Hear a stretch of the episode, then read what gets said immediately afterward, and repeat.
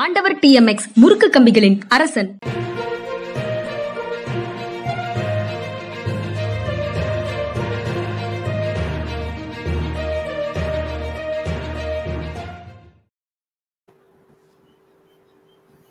வணக்கம் இது மனிதா மனிதா நிகழ்ச்சி. வணக்கம் இதையுடன் நான் ஐயன் கார்த்திகேயன் என்னோட ஜென்ராம் சார் ஜென்ரா மீடியாவுக்காக சார்.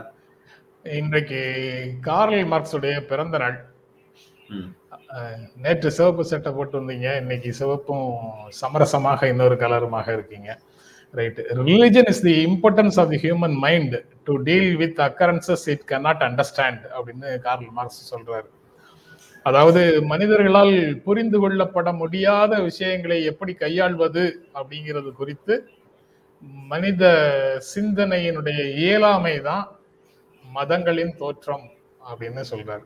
என்ன நடக்குது? ஏன் திடீர்னு இவ்வளவு பெரிய மழை பெய்யும் ஏன்டா அப்படி சரிங்க அப்படின்னு கேட்டா சொல்ல தெரியலன்னா உடனே அதுக்கு காரணம் மதம் தான்.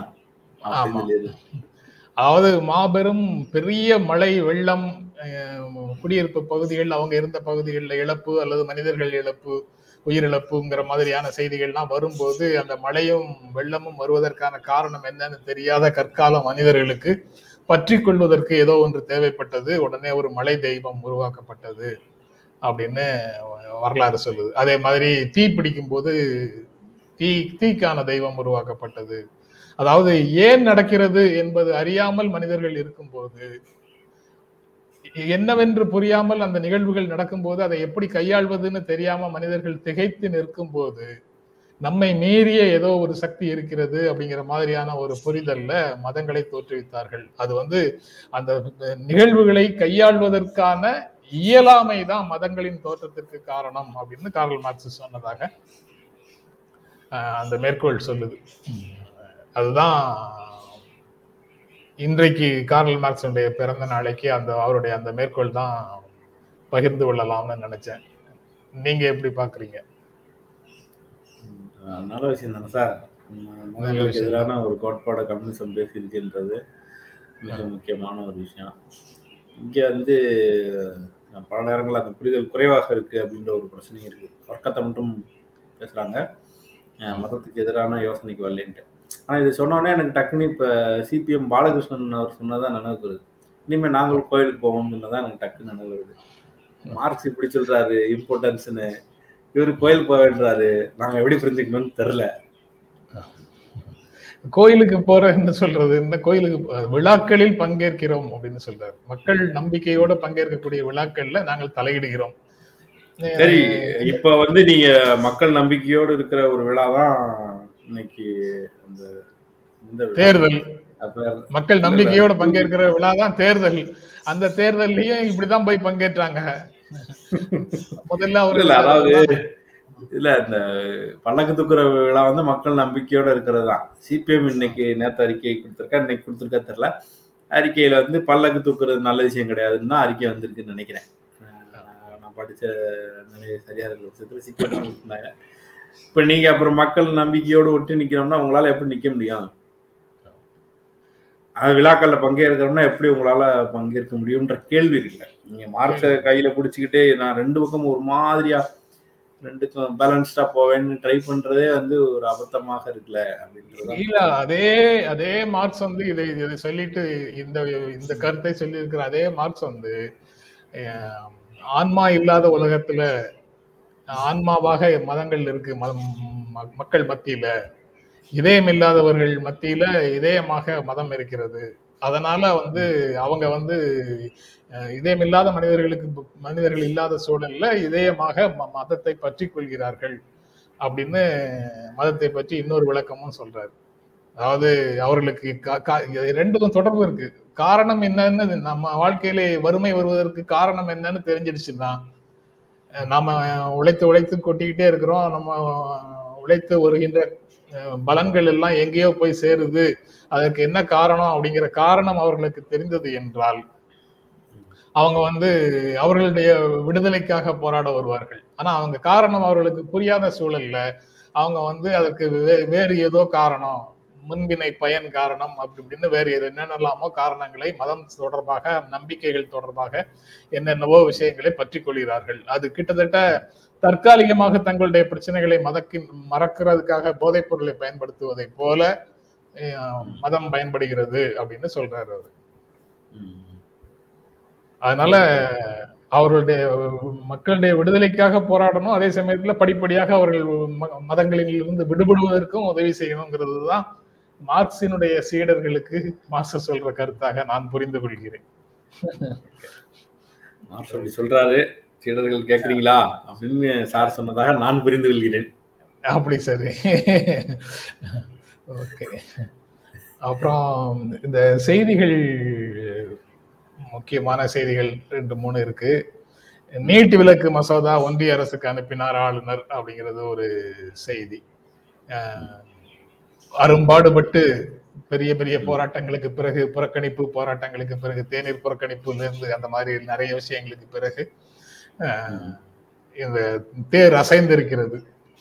சென்னையிலிருந்து டெல்லியை நோக்கி அசைந்திருக்கிறது.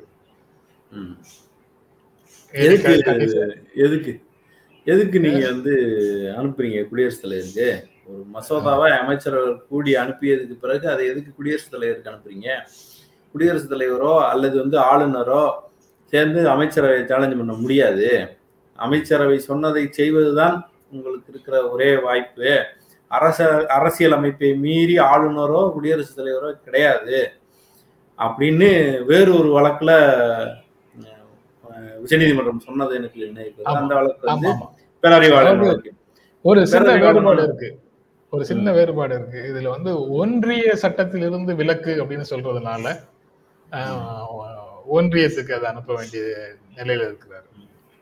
தமிழ்நாட்டுக்குள்ள முடிக்க வேண்டிய இன்னும் நிலுவையில் இருக்கக்கூடிய பல வழக்கு பல மசோதாக்கள் இருக்குல்ல அதெல்லாம் அங்க அனுப்பாம உடனடியாக அனுமதி கொடுத்துருவாருன்னு நினைக்கிறேன். இல்ல அப்படி இல்லை. ஒரு ஒரு இருபது முப்பது சட்டம் எழுதி கொடுத்து வச்சிருக்காங்க. அவர் இப்போ பாக்கெட்ல தான் வச்சிருக்காப்ல என்ன அதை கையெழுத்து போட்ட மாதிரியும் தெரியல மேலாட்ட மாதிரியும் தெரியல. அவர் வந்து பிபிசிக்கு ஏதோ ஒரு இன்டர்வியூ விட்டுருந்தார் அந்த இன்டர்வியூல தகவல்களை கசிய விட்டுருந்தாங்க. ரொம்ப கடுமையான வார்த்தைகள் இது அது பிரச்சனை இது பிரச்சனை பேசுனதெல்லாம் இருந்தது. அதுக்கெல்லாம் உங்களுக்கு அதிகாரமே இல்லைன்றதான் இன் சிம்பிள் வேர்ட்ஸ் வந்து ஒரே ஒரு விஷயம்தான். அந்த வார்த்தை தான் திரும்ப திரும்ப எனக்கு நினைவுக்கு வருது. அப்புறம் இதுல இன்னொரு விஷயம் என்ன அப்படின்னா பேரறிவாளன் வழக்கையும் சேர்த்து பார்க்க வேண்டியது. பேரறிவாளன் வழக்குல நீ இதுக்கு மேல வாதாடுறதை நிறுத்திட்டீங்கன்னா ஒன்றிய அரசு இதுக்கு மேல வாதாட ஒண்ணும் இல்லைன்னு சொல்லிடுச்சுன்னா நாங்க இன்னைக்கே விடுதலை கொடுத்துருவோம் அப்படின்ற இடத்துக்கு அவர்கள் நகர்ந்துக்கிறார் கட்டாசியில நாங்க தான்டா அத்தாரிட்டி அப்படின்னு உச்சநீதிமன்றம் வந்து அழுத்தம் திருத்தமா சொல்லிடுச்சு. நாங்க தான் சொன்னதை கூட அது கூட ஒரு மெய்ச்சொல்லா இருக்கும். அரசியலமைப்பு தான் அத்தாரிட்டி அரசியலமைப்பு மீட்சி யாரும் கிடையாது. அவர் விடுதலை பண்றதுக்கான வழியை பார்க்கறத தவிர உங்களுக்கு ஒரு ஆப்ஷனே கிடையாது. There is no other option அப்படின்ற இடத்திற்கும் நகர்ந்திருக்கிறார்கள். இன்னமும் ஆனா ஒரு ஒரு ட்ரை பண்ணிட்டு இருக்காங்க மேபி இந்த நேரத்துல டிஎம்கே கவர்மெண்ட் இருக்கு. இந்த கவர்மெண்ட் இருக்கும்போது வந்துடக்கூடாது அப்படின்ற ஒரு பதட்டம் இருக்கா? அல்லது வேறு என்னென்ன காரணங்கள்லாம் அதில் இருக்குன்றத எனக்கு ரொம்ப அதிசயமா இருக்கு. காங்கிரஸே வந்து அவருடைய விடுதலை எல்லாம் எதிர்க்கிறத விட்டுருச்சு. இது இந்த சிஸ்டம் இந்த ஹோல் சிஸ்டத்தையும் சேர்த்து யோசிக்க வேண்டியதா இருக்கு. ஒரு போலீஸ்காரர் ஒருத்தரை பிடிக்கிறாரு தவறான வழக்கில் அரெஸ்ட் பண்றாரு. அப்படின்னா அவரை ஆமா குற்றவாளி தான் அவர் இறந்து போனாலும் அவரை வந்து இறந்து போனதுக்கு வேறு வேறு காரணங்கள் இருக்குன்னு சொல்றதும் அதே போல வந்து அவரை விடவே கூடாது. அந்த குற்றச்செயலில் சிக்கிவிட்டார் என்றால் அவர் எப்படியும் பிடிச்சி உள்ள வச்சுக்கிட்டே இருக்கணும்ன்றதுல வந்து ரொம்ப ஃபார்மா இருக்கிறது ஒரு அழுத்தத்தன்மையும் இந்த இதுல அவர் வழக்கை விசாரிச்ச பலர் இன்னைக்கு இருக்கிறதுக்கான வாய்ப்பே இல்லை. பெரும்பாலான ஆட்கள் இருக்கவே மாட்டாங்கன்னு தான் என்னுடைய கணிப்பு. அல்லது வந்து ரொம்ப வயதானவர்களாக மாறி இருப்பார்கள் இந்த ரகத்தமன்லாம் விசாரிச்சாரு அவர் இறந்துட்டாரு. இது மாதிரி இருந்த அந்த அதிகாரிகள் எல்லாமே இருக்க மாட்டாங்க. ஆனா அந்த சிஸ்டம் வந்து அவர் என்ன அதை பிடிச்சி வைக்கிற அந்த இருகத்தன்மையோட இருக்கு. அதை வந்து அந்த அரசியல்வாதிகள் எல்லாருமே சேர்ந்து அதை அப்படித்தான். அப்படின்றதுலே இருக்க அது வந்து பயங்கர அதிசயமா இருக்கு. ஸோ எதைப்படியோ பேரறிவாளன் விரைவில் வருவார் என்கிற நம்பிக்கையை உச்சநீதிமன்றம் கொடுத்திருக்கிறது ஒன்றிய அரசு மௌனத்தை கடைபிடிக்க வேண்டிய இடத்தில் இருக்கிறார்கள். ஒன்றும் செய்யாமல் இருந்தாலே போதும் போல வெளியே வந்துடுவாங்க போல. அடுத்து வந்து இவங்க ஆளுநர் தரப்பு வந்து அதுக்கான நடவடிக்கை எடுக்க தவறியதை வந்து திரும்ப வேற வேற இடங்கள்ல பண்ணக்கூடாதுன்றதும் சேர்த்து வருது. அமைச்சரவை தான் அல்டிமேட் உங்களுக்கு என்ன தனி அதிகாரம் இருக்குன்ற கேள்வி வந்து ரொம்ப முக்கியமான கேள்வியா இருக்கு. அதை இப்ப அதை அதை முடிவு செய்து சொல்லிட்டு தான் இந்த விடுதலையையும் அவங்க சொல்லுவாங்க. அதை அவங்க சொல்றாங்க. அடுத்ததாக அரசு கட்டுப்பாட்டில் சிதம்பரம் நடராஜர் கோவிலை கொண்டு வரணும் அப்படின்னு மார்க்சிஸ்ட் கம்யூனிஸ்ட் கட்சியினுடைய தமிழ் மாநில செயலாளர் கே பாலகிருஷ்ணன் ஒரு கோரிக்கை அரசுக்கு தமிழ்நாடு அரசுக்கு முன்வைக்கிறாரு. முதலமைச்சருக்கு கடிதம் எழுதியிருக்கிறாரு அப்படின்னு செய்தி சொல்லுது. ஏற்கனவே இது தொடர்பான வழக்கு. நம்ம என்னதான் வந்து வேஷம் இருக்குனாலும் அது நடக்காது. அந்த வேஷம் தேவையும் இல்லை. சண்டை வர்ற இடத்துல சண்டை. அஹ் எப்படி அதை மாத்திக்கிடுவாங்க அது முடியாது. இப்போ போய் இதுக்கு இப்ப பாஜக நின்று அறிக்கை வரும். அதெல்லாம் கூடாது. அது அவர்கள்கிட்டே இருக்கணும்னு சொல்லுவாங்க. அது மாதிரி சொல்ல முடியுமா? அப்படி சொல்லலைன்னா இதையெல்லாம் நம்பிக்கிட்டு மேம்போக்காக பேசக்கூடிய அரசியல் பேசுகிற மக்களை கவர்ந்து இழுக்க முடியுமா? அப்படி இழுக்கவே முடியாது. அந்த இடத்துக்கு உங்களால போக முடியாது. உங்களுக்குள்ள இருக்கிற ஒரு நியாயமான ஒரு ஒரு மனுஷன் உள்ள வந்து சுரண்டுவாரு மார்க்ஸை பிடிச்சிருப்பீங்க. மார்க்ஸ்குள்ள வந்து சுரண்டாரு. அப்படிலாம் அவசரப்பட்டு அந்த பக்கம் போக வேண்டியது இல்ல இல்ல இல்ல. அவ அந்த பக்கம் போறதுன்னா அந்த அந்த கோயில் திருவிழாவுக்கு இவங்க நீர்மோர் வைப்பாங்க தண்ணீர் பந்தல் வைப்பாங்க. இது வரைக்கும் அந்த மாதிரி விஷயங்கள்ல அந்த பக்கமே போகாம இருந்தவங்க அங்கு வரக்கூடிய மக்களுக்கு தண்ணீர் பந்தல் வைப்பாங்க. நீர்மோர். உங்களுக்கு தெரியாது கிடையாது. உங்களுக்கு தெரியாது கிடையாது. சிபிஎம் உடைய நிதி நிலைமை எல்லாம். ஒரு இடத்துல திமுக வந்து காசு கொடுத்துருச்சுன்றது பெரிய பிரச்சனை ஆச்சுன்றதெல்லாம் வேற. ஆனா அவங்களுடைய நிஜ நல்ல நிதி நிலைமை அது அல்ல. சரிங்களா? சொன்னா சிரிப்பீங்க. சிபிஎம்ல இருந்து பத்திரிகைக்காரன் கூட பார்க்காம வந்து ஃபோன் பண்ணி நீங்க எல்லாம் வந்து இந்த இதுக்கு டொனேஷன் கொடுங்கன்னு கேட்ட தருணங்கள்லாம் நடந்திருக்கு. அது கிண்டலுக்காக இல்ல. அந்த அளவுக்கு அந்த அந்த இயக்கம் வந்து அந்த இயக்கம் வந்து கீழ இருந்து வந்துகிட்டு இருக்கு. இன்னும் போய் இதுவெல்லாம் செய்யறதுக்கான சூழல் இருக்கா? தினமும் அதையும் அதையும் வசூல் பண்ணி தான் பண்ணுவாங்க. அவங்க கிட்ட ஃபண்ட் இல்ல. அந்த ஃபண்ட்ல இருந்து கொடுக்க மாட்டாங்க. நீர்ப்பந்தல் போடுறோம் அப்படின்னு சொல்லி அதையும் மக்களிடத்துல இருந்து வசூல் பண்ணி தான் பண்ணுவாங்களா போராட்டத்துக்கே சிக்கலா இருக்கும் போது இதுவெல்லாம் செய்யணுமா? இல்ல நீங்க அந்த இடத்த வந்து நீங்க இன்னொருத்தருக்கு முழுக்க கொடுத்துட்டு தள்ளி போயிடுறீங்கல்ல அது அது வந்து அவசியம் இல்லைன்னு இப்ப நினைக்கிறாங்க. அது என்ன செய்ய போறாங்கங்கிறது இனிமே எதே விழாக்கள் வந்தா தானே தெரியும். சட்ட சட்டம் நான் தான் சார் சேவ் போட்டிருக்கேன். சட்டை நீங்க தான் போட்டிருக்கீங்க.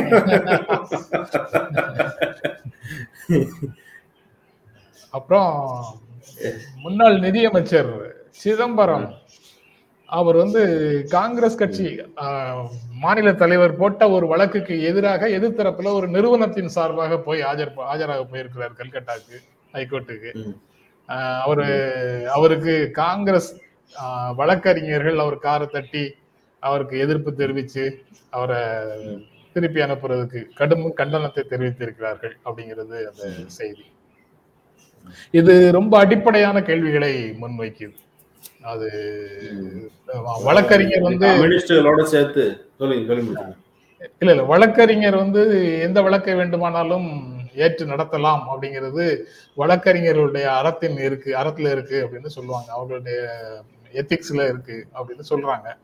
ஆனா இது போன்ற விஷயங்களை எப்படி புரிந்து கொள்வது? நீட்டுக்கு எதிராக அவருடைய குடும்பத்திலிருந்து ஒருவர் வழக்காடுகிறார் அப்படின்னா அதை வந்து புரிந்து கொள்ள முடியும்.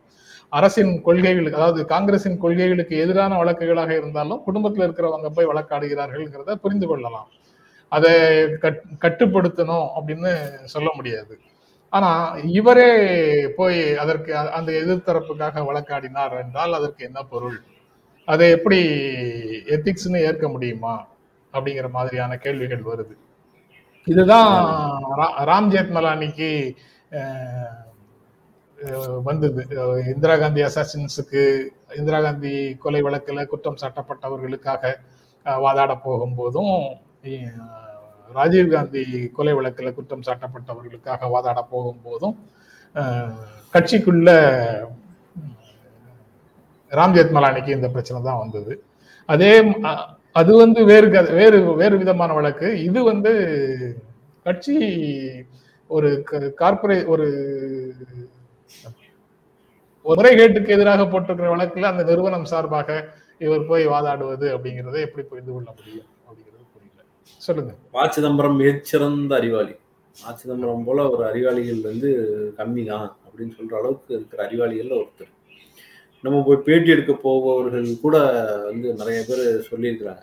யாரை பேட்டி எடுக்கிறது கஷ்டம்னு கேட்டா ப சிதம்பரம் தெரிஞ்சது கஷ்டம்னு சொல்லுவாங்க.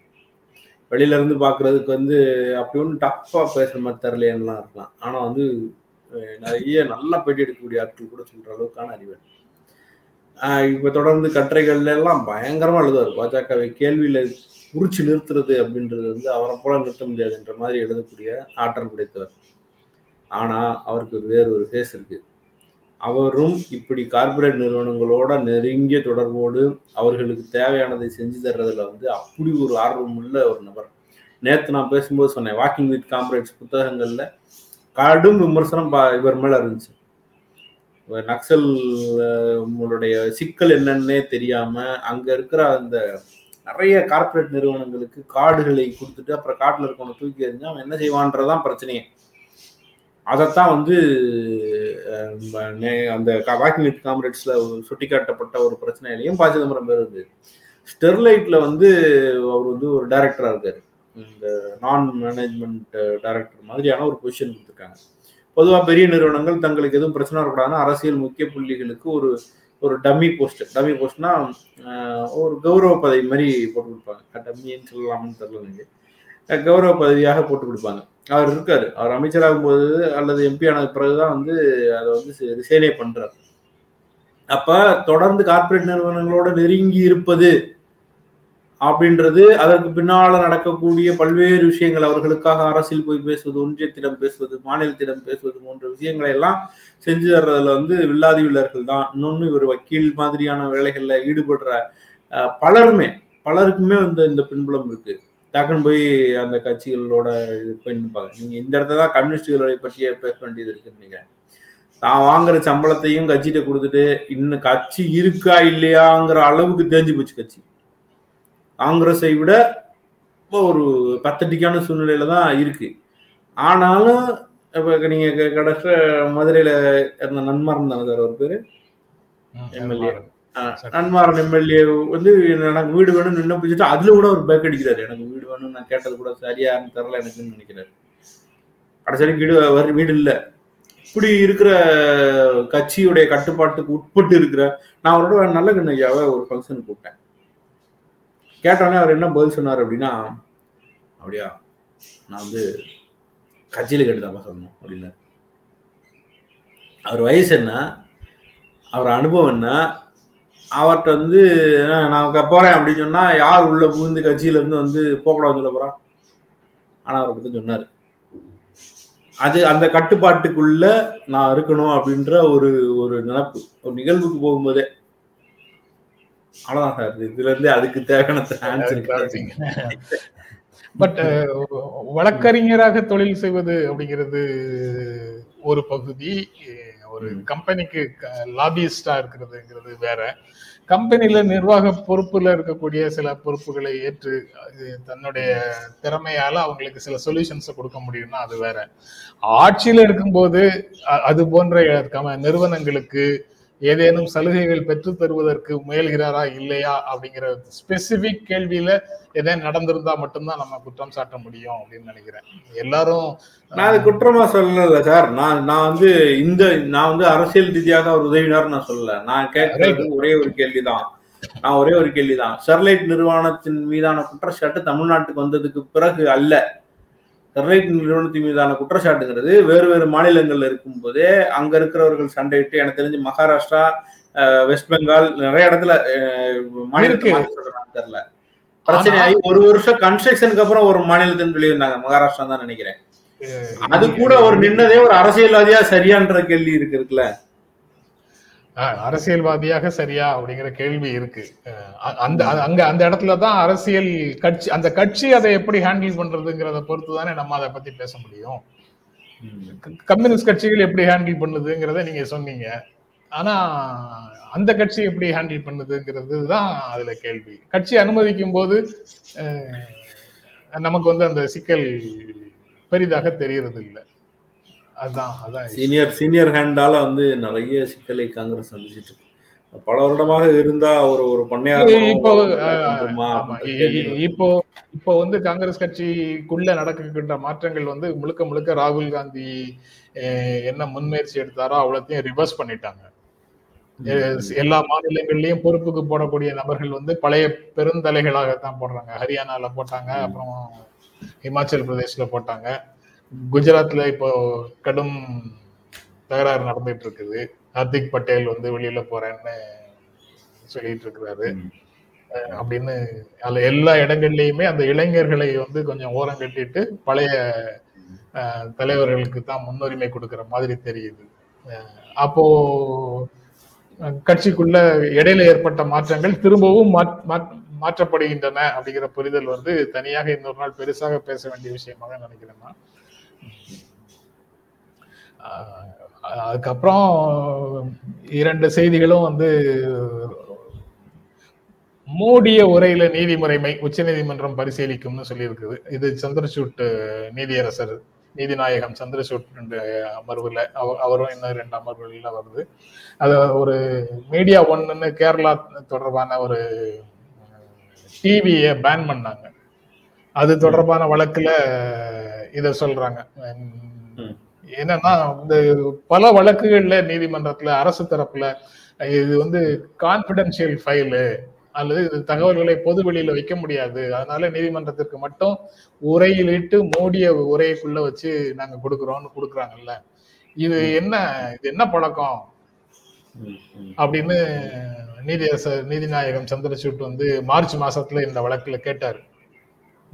அந்த தடையை டிவிக்கு போட்ட தடையை நீக்கிட்டு தீர்ப்பு கொடுத்துட்டு இந்த மாதிரி கவர்ல போட்டு கொடுக்குற வேலையெல்லாம் வேண்டாம் அப்படின்னு சொல்லி சொன்னாரு.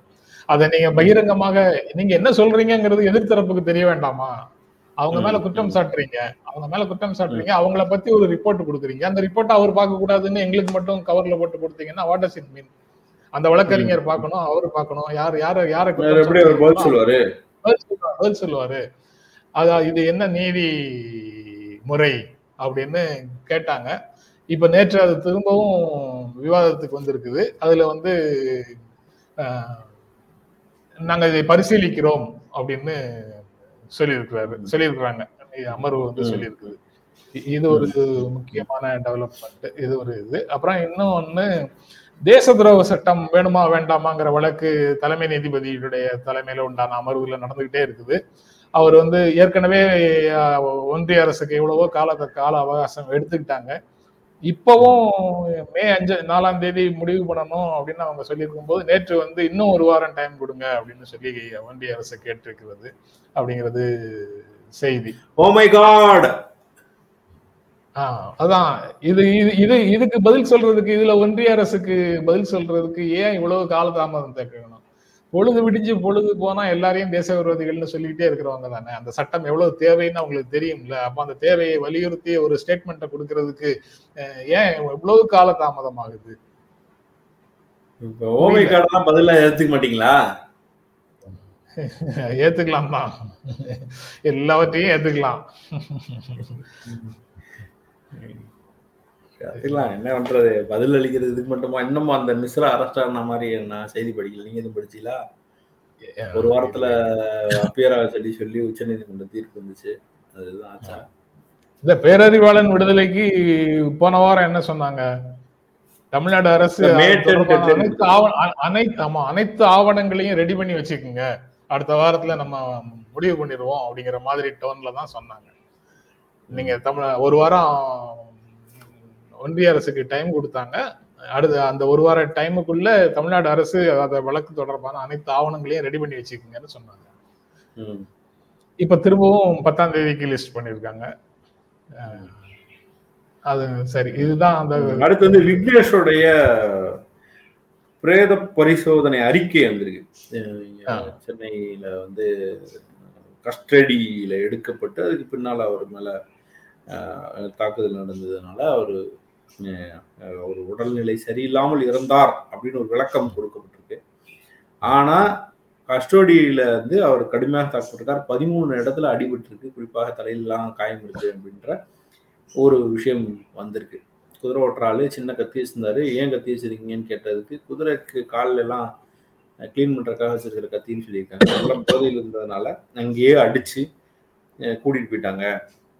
பிறகு ஒரு லட்ச ரூபா கொடுத்தாங்கன்ற பல்வேறு விஷயங்கள். இதுல எல்லாத்துக்கும் நமக்கு வந்து ஒரு கிளியர் பிக்சர் வந்து கிடைக்காம இருந்துச்சு இதுவா இதுவான்ட்டு ஆனா அடித்திருக்கிறார்கள் அதுவும் கடுமையாக தாக்கியிருக்கிறார்கள் படாத ரத்த காயம் இருந்து பிரேத பரிசோதனை அறிக்கையின் வழியாக இன்னைக்கு நமக்கு வந்து வெட்ட வெளிச்சமாக தெரிகிறது.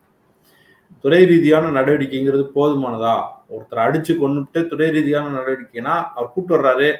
ஏதோ ஒரு ஒரு ஒரு ஒரு ஒரு சிக்கல் இருவருக்கும் உள்ளாக வருது. அவர் தன்னை காத்துக்கொள்வதற்காக ஒன்னோ ரெண்டோ அடிச்சிடுறாரு அதுல தவறி விழுதுறாருன்னா அப்படி ஹேண்டில் பண்ணிட்டீங்க. அதை ஒழுங்கா ஹேண்டில் பண்ணுன்னு சொல்லி துறை ரீதியான விசாரணை வரை அவருக்கான நடவடிக்கை எடுக்கிறதுங்கிறது வேற.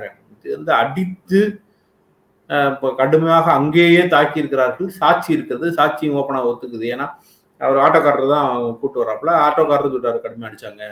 மிக மோசமாக தாக்குனாங்க. அப்படின்றது வந்து அவரும் சொல்றாரு.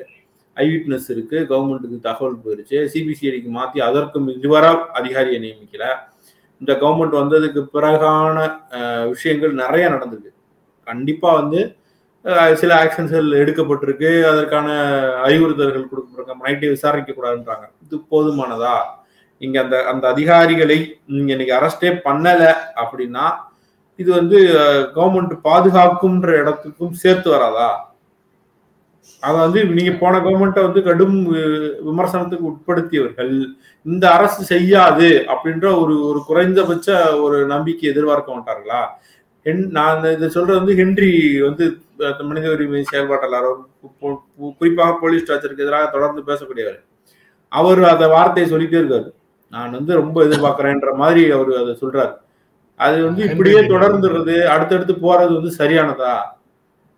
இப்படி வந்து பண்ணிட்டு இருக்கிறது வந்து துணைக்கு நாங்களும் இருக்கிறோம் என்று ஒரு அறிவுறுத்தக்கூடிய ஒரு வகையான ஒரு செயல்பாடாக இது மாறிடுறதான்ற கேள்வி இருக்கு இல்ல அங்க- அங்க என்ன பண்ணாங்க? சாத்தாங்குளத்துல கொலை வழக்கு போட்டாங்களா? அதே மாதிரி இதையும் எல்லா எல்லா கஸ்டோடியல்டத்தையும் கொலை வழக்காகத்தான் போட்டு விசாரிக்கணும் அப்படிங்கிற நிலைமைக்கு தான் அதை போகணும். அதுதான் மனித உரிமை ஆர்வலர்கள் எப்போதும் முன்னிறுத்த முன்வைக்கக்கூடிய ஒரு கோரிக்கை. காவல்துறை செயல்பாட்டை இது இது இது- வந்து சிக்கிடக்கூடாதுன்றக்காக அந்த அந்த அந்த இறந்தவரை பார்க்க கூட விடாம செஞ்சதெல்லாம் ஏற்றுக்கொள்ள முடியாத ஒரு கொடுமை இல்லையா? நீங்க நீங்க வந்து சாத்தாங்குளத்தோட அதை கம்பேர் பண்ண முடியுமா? அப்படி இப்படி அடிச்சதை சும்மா போனவங்களை பிடிச்சி அடிச்சதுன்னா அது ஒரு ஒரு ஸ்டேஜ் வரைக்கும் வந்து சாத்தாங்குளத்தை வந்து நம்ம அப்படி பேசணும். உடனே வந்து அவர் வந்து உடம்பு சரியில்லாம செத்து போனாங்கன்னு ஸ்டேட்மெண்ட் கொடுத்தாரு. நேத்து சட்டசபையில முதல்வர் சொல்றாரு. அவருக்கு வந்து வலிப்பு வந்ததுனால இறந்தார் அடித்ததால் வலிப்பு வந்துருக்கலாம்ல. முதல்ல வந்து நம்ம வீடுகள்லயே போதையில இருக்கிறனால அடிக்கக்கூடாதுன்னு சொல்லி சும்மாவே சொல்லுவாங்க. போதையில இருக்க அடிக்கக்கூடாது டக்குன்னு செத்து போகணும்னு அப்படின்ட்டு. போலீஸ் வந்து அந்த அளவுக்கு எதுக்கு முதல்ல லத்தி பயன்படுத்த வேண்டிய தேவை வருகிறதுன்ற கேள்வி இருக்குல்ல. சரி. அடுத்ததாக ஒரே ஒரு செய்தி. முக்கியமான செய்தி முக்கியமான கேள்வி. ஆன்மீகத்துக்கு எதிரானதா திமுக? ஆன்மீகத்துக்கு எதிரான கட்சி திமுகன்னு கொண்டு நி- நிலைநிறுத்துவதற்கு சிலர் முயற்சி செய்துட்டே இருக்கிறாங்க. ஆனா இந்த மாதிரி அழுத்தங்களுக்கு எல்லாம் நாங்க அடிபணிய மாட்டோம் அப்படின்னு முதலமைச்சர் நேற்று சட்டசபையில பேசியிருக்கிறாரு. சட்டம சட்டப்பேரவையில பேசியிருக்கிறாரு. ஆனால் அமைச்சர் சேகர் பாபு அன்றாடம் செய்து கொண்டிருக்கக்கூடிய பல பணிகள் வந்து ஆன்மீகத்துக்கு எதிரானதாக இல்லை. அந்த மாதிரி வரிசையாக இருக்கு. அவன் வந்து திராவிட கருத்தியல்களுக்கு நேர் மாறாக இப்படிலாம் செய்யணுமாங்கிற கேள்வியை முன்வைக்கிற மாதிரி ஆன்மீக ரீதியாக நிறைய வேலைகளை அறநிலையத்துறை அமைச்சர் செய்துட்டு இருக்கிறாரு ஆனா அண்ணா திமுகவும் பாரதிய ஜனதா கட்சியும் திமுக வந்து நாத்திக கட்சி அல்லது இந்துக்களுக்கு விரோதமான கட்சி அல்லது ஆன்மீகத்துக்கு எதிரான கட்சி அப்படிங்கிற மாதிரியான ஒரு சித்திரத்தை கொடுக்கிறதுக்கு முயற்சி செய்கிறார்கள். அப்படின்னு சட்டமன்றத்துல நேற்று முதலமைச்சர் பேசியிருக்கவும் செய்கிறார். எப்படி பார்க்குறீங்க அதை? அதான் இப்போ இப்போ மக்களுக்கு எதிராக இருக்கா இல்லையான்றது தான் நம்மளுடைய பெரிய கன்சர்னாக இருக்கணும். இதில் இந்த ஆன்மீக விஷயங்களை வந்து ஒரு அதிதீவிரமாக பார்க்க வேண்டிய எந்த ஒரு தேவையும் இருக்கிறதாக எனக்கு தெரில ஆன்மீகத்துக்கு எதிராக என்ன செஞ்சிட முடியும்? கோயிலுக்கு கும்பிட போறவங்களை குறுக்க நிற்க முடியாது. இப்போ வந்து ஆன்மீகத்துக்குள்ளே வந்து செஞ்சது என்ன? எல்லா ஜாதிக்காரனும் போய் சாமியை தொடலாம் அப்படின்னு சொன்னா பலருக்கு கோவம் வருது. பலர் வந்து தப்புன்றாங்க. இந்த அரசு வந்து எல்லாரும் போய் தொடுங்க அப்படின்றாங்க. எனக்கு நான் இப்ப எல்லாரும் தொடுங்கன்னு சொல்றவங்க ஆன்மீகத்தை ஏற்றவர்கள்னு புரிஞ்சுக்கணுமா? எல்லாரும் தொடக்கூடாதுன்னு சொல்கிறவங்கள வந்து நான் ஆன்மீகத்தை ஏற்றவர்கள்னு புரிஞ்சுக்கணுமா? இல்ல இல்ல அதுக்கான தகுதி வேற ஜாதிக்கு கிடையாது. அப்படின்னு சொல்லுபவர்களை நான் வந்து ஆன்மீகத்துக்கு ஏற்றாற் போல இருக்கிறவங்கன்னு புரிஞ்சுக்கணுமா.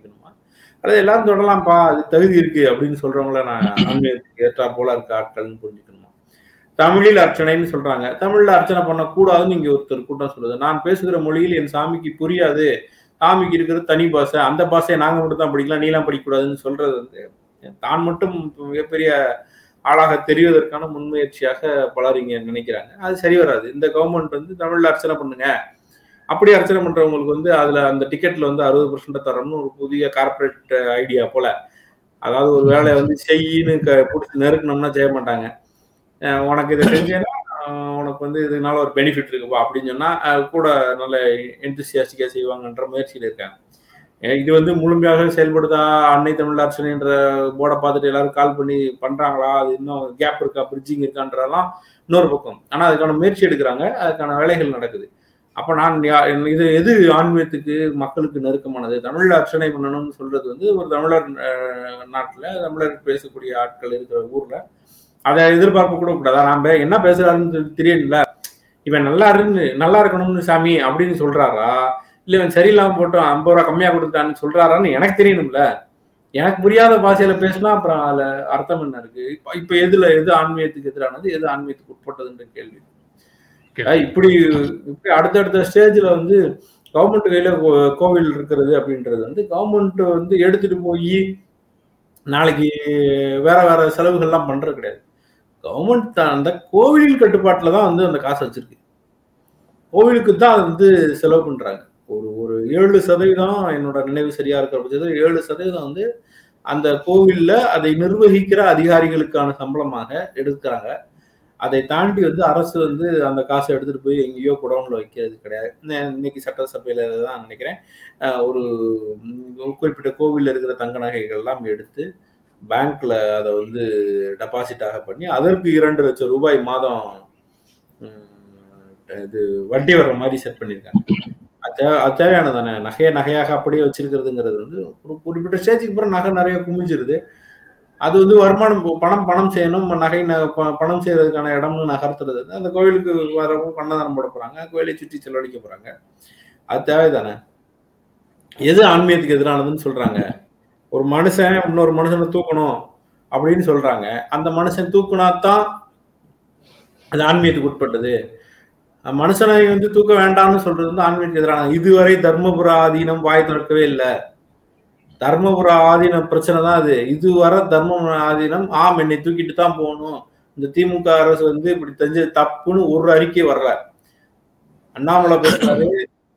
புதிதாக மதுரை ஆதீனா நிறைய அண்ணா அண்ணாமலை மாதிரியான ஆட்களுக்கு பிடித்தார் போல பேசுவதால் அவர் பேசுறாரு.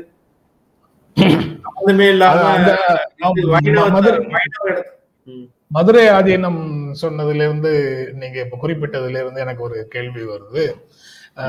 இந்த இந்த மாதிரி ஆதீன மடங்கள் இருக்குல்ல இந்த மடங்களின் மூலமாக ஒரு அரசியலை செய்வதற்கு ஒரு குரூப் முயற்சி செய்கிறதோ அப்படிங்கிற சந்தேகம். நிச்சயமாக நிச்சயமாக. அதான் சொல்றேன் நீங்க நான் இப்ப அடுத்த கமா அதுலதான் போட வந்தேன் நீங்க. அப்படியே அது அதையும் சேர்த்துட்டு நீங்க பதில் சொன்னீங்க கரெக்டா இருக்கும். தஞ்சாவூர் தஞ்சை ஜியர்னு நினைக்கிறேன். அவர் வந்து ஒரு மாதிரி வன்முறை தூண்டுற விதமாக ஒரு டைலாக் விட்டுருந்தாரு. ஆய் அப்படின்ற மாதிரி ஏதோ ஒன்று சொல்லியிருந்தாரு. மன்னார்குடி மன்னார்குடி ஜி மன்னார்குடி ஜியரா தஞ்சாவூர்ல வந்து சொல்லியிருந்தாரா?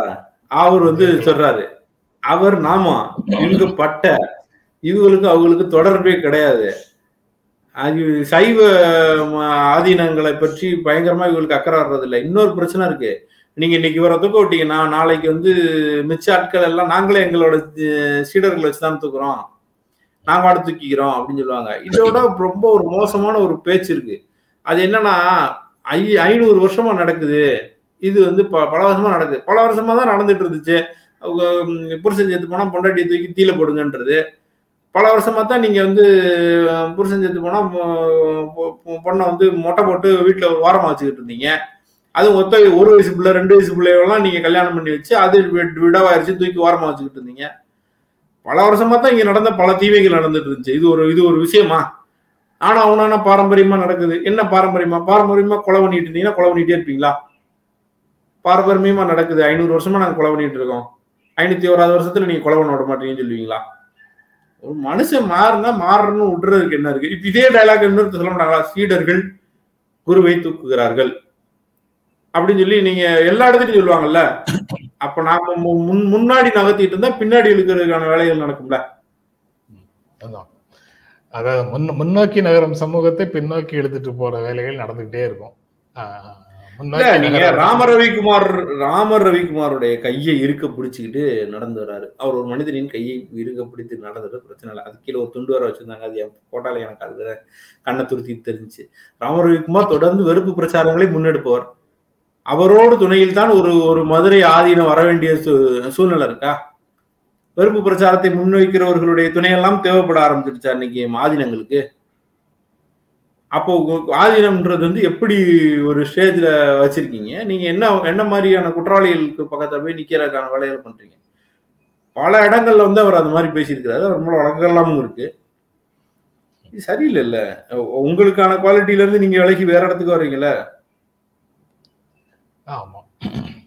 அஹ் ஆதீனங்கள் மூலமாக ஒரு அரசியல் நடக்குதோ அப்படிங்கிற சந்தேகம் வந்து மதுரை ஆதீனத்தினுடைய ஆக்ரோஷமான பேச்சு. அப்புறம் நேற்று சன் நியூஸ்ல இன்னொரு ஆதீனம் வந்து பேசிய பேச்சு எல்லாமே வந்து ஆதீனங்கள் மூலமாக இந்த குரல்கள் ஒலிக்க தொடங்குகின்றன. அரசியல் கட்சிகளிடமிருந்து வந்த குரல்கள் இந்த ஆதீனங்கள் மூலமாகவும் ஒலிக்க தொடங்குகின்றன அப்படின்னு பார்க்க முடியுது. அதனால இந்த இந்த விஷயத்தை திராவிட முன்னேற்ற கழக அரசு வந்து ரொம்ப மென்மையாக கையாளுகிறது அப்படிங்கிற கருத்தை ஒரு சிலர் சொல்றாங்க. ரொம்ப அப்படி மமதா பானர்ஜி மாதிரி அல்லது உத்தவ் தாக்கரே மாதிரி தடாலடியாக ஏதாவது பண்ணணும் அப்படின்னு எதிர்பார்க்கறாங்க. அப்படி ஒரு நெருக்கடியை கொடுக்கறதுக்கு பதிலாக மென்மையாக சட்ட ரீதியாக மென்மையாக இல்லை. சட்ட ரீதியாக இயல்பாக எப்படி நடக்கணுமோ அது அந்த மாதிரி அது நடைமுறைக்குள்ள அது வழக்க வழக்க ஒட்டி தான் அது நடந்திருக்காது நடக்குது. அதான். இல்ல வழக்கு தீர்ப்பு ஒட்டி தான் அந்த மாதிரி வந்திருக்கா?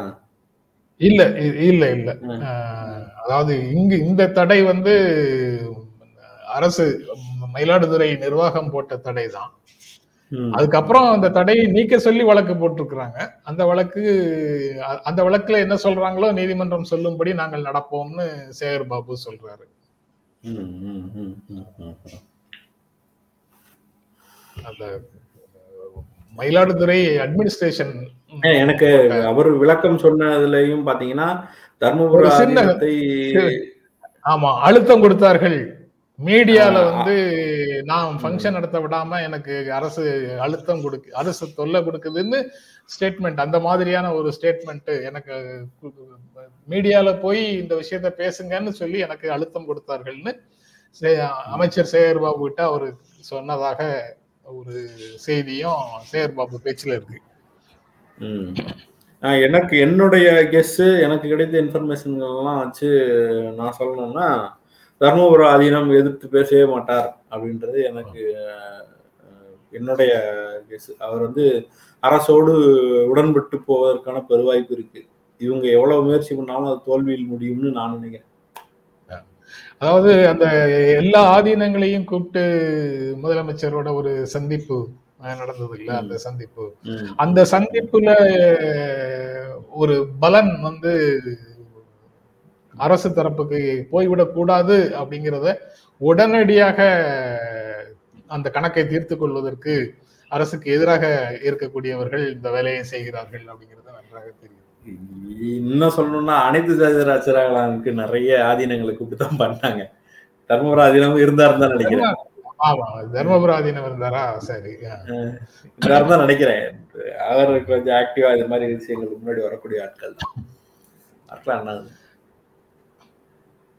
இன்னொன்னு இது, எனக்கு தெரிஞ்சு பேமணி அரசன் உள்ளிட்ட தமிழ் தேசியவாதிகள்லாம் வந்து மனுஷன் என்ன மனுஷன் தூக்குறதுன்னு அறிக்கை விட்டாங்க. ஆமா. இல்ல இதுல தமிழ் தேசியம் திராவிட தேசியம் பொது உடைமை அப்படின்னு எல்லாம் பெரிய வேறுபாடுகள் எதுவும் இல்லை. இது இது வந்து காங்கிரஸ் தரப்புல இருந்து கூட சொல்லலாம். பாரதிய ஜனதா கட்சியே கூட சொல்லலாம். அது சொல்ல திமுக எடுத்த முடிவு திமுகவுடைய பார்வை மட்டும் திராவிட அரசியலின் பார்வை மட்டும் இல்ல.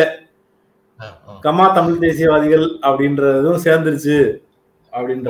அதாவது ஒரு ஒரு காலத்துல இப்படி ஒரு நடைமுறை இருந்தது. கால மாற்றத்தோடு சில விஷயங்களை நாம மாத்திட்டு தான் ஆகணும். எத்தனையோ விஷயங்களை நாம மாத்திட்டு வந்திருக்கிறோம். அதனால மனிதனை மனிதன் தூக்கக்கூடிய பழக்கம் தேவையில்லைன்னு பாரதிய ஜனதா கட்சி சொல்லலாம். அல்லது அவர்களை வழிநடத்தக்கூடியவர்கள் சொல்லலாம். அப்படி சொல்றதுனால ஒன்னும் நாங்களே போய் தூக்குவோம்னு சொல்லலாம். நாங்களே போய் தூக்குவோம்னு சொல்லலாம். அது என்- என்ன எந்த முடிவு வேணாலும் எடுக்கிறதுக்கான உரிமை இருக்கு. ஆனா அவங்க எதை எடுக்கிறாங்கிறத வச்சுதான். பல்லக்கு தூக்கி பழக்கப்பட்டவர்கள் பல்லக்க தூக்கிக்கிட்டே தானே இருப்பாங்க.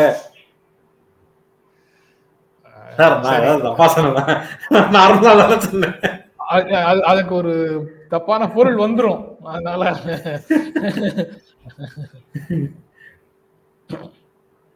வேற அதான் முக்கியம் அந்த செய்தி இதுதான். ஆன்மீகத்துக்கு எதிரான கட்சி அப்படின்னு திமுகவை நிறுவுவதற்கான முயற்சி நடக்குது. அதுல கொஞ்சம் அப்படி அப்படியெல்லாம் பெயர் வந்துட அப்படி ஒரு பெயர் வாங்க வந்தா பரவாயில்ல. அதுக்காக நீங்க வந்து நிதானமாக நடந்து கொள்ள வேண்டியதில்லை. தட்டாலடியாக அடிங்க அப்படின்னு இன்னொரு தரப்பு நெருக்கடி கொடுக்குது. இந்த இரண்டுமே வந்து ஒரு உரையாடலாக வெளிப்பட்டு கொண்டே இருக்கிறது அப்படிங்கறத தான் பார்க்க முடியுது. முதலமைச்சர் வந்து முடிவெடுப்பார் அந்த விஷயத்துல பட்ன பிரவேசம் விஷயத்துல அப்படின்னு சொல்லியிருக்கிறாரு அமைச்சர். என்ன முடிவோடு வர்றாங்க அப்படின்னு பார்க்கலாம். அதுல என்ன இருக்கு? முடிவு வந்து வேறு மாதிரி இருக்கிறதுக்கு என்ன இருக்கு. ஆதீனமே வந்து அந்த நிகழ்வை பட்ன பிரவேசம் நடக்கும் ஆனா ஆனா அது வந்து பல்லக்குல இருக்காது அப்படின்ற ஒரு முடிவுக்கு ஆதீனமே வந்து விடுவார் அதுதான் வந்து சுமூகமான தீர்வாக இயல்பான தீர்வாக இருக்கும் அப்படின்னு நினைக்கிறேன். சார் எப்பயும் ஆறுடம் சொல்ல மாட்டாரு. ஆனா இப்ப சாரும் ஒரு ஆறு ஆறுடம் சொல்லியிருக்காரு. இல்ல இயல்பாக அப்படி போயிட்டா இந்த- இந்த விஷயம் வந்து முடிஞ்சு போகும்ல. ஓகே இயல்பா போனா அப்படியே முடிஞ்சிடும் ஏங்க இந்த செய்திகளை குறைச்சாலும் நாற்பது நிமிஷம் வருதுங்க. நம்ம ரொம்ப நிகழ்ச்சியை திரும்ப மறுபரிசீலனை செய்யணுமா? ரொம்ப பேசுறோம் அந்த ஃபார்மெட்டை மாத்திட்டீங்கல்ல எனக்கு வந்து என்ன அது செட் ஆகல. செட் ஆகல. சரி சரி ஒன்னு ரெண்டு செய்தி போட்டு அந்த செய்தியை பத்தி டீட்டெயிலா பேசி பழகிட்டோமா? குவிக் செய்திகள் குவிக்கா போக மாட்டேங்குது. போக மாட்டேங்குது. ஓ ஓகே நிகழ்ச்சியை தொடர்ந்து பார்த்து ஆதரவு கொடுத்துட்டு இருக்கிற நண்பர்களுக்கு எங்கள் இருவரின் அன்பும் நன்றியும். மீண்டும் சந்திப்போம். நன்றி வணக்கம். வணக்கம்.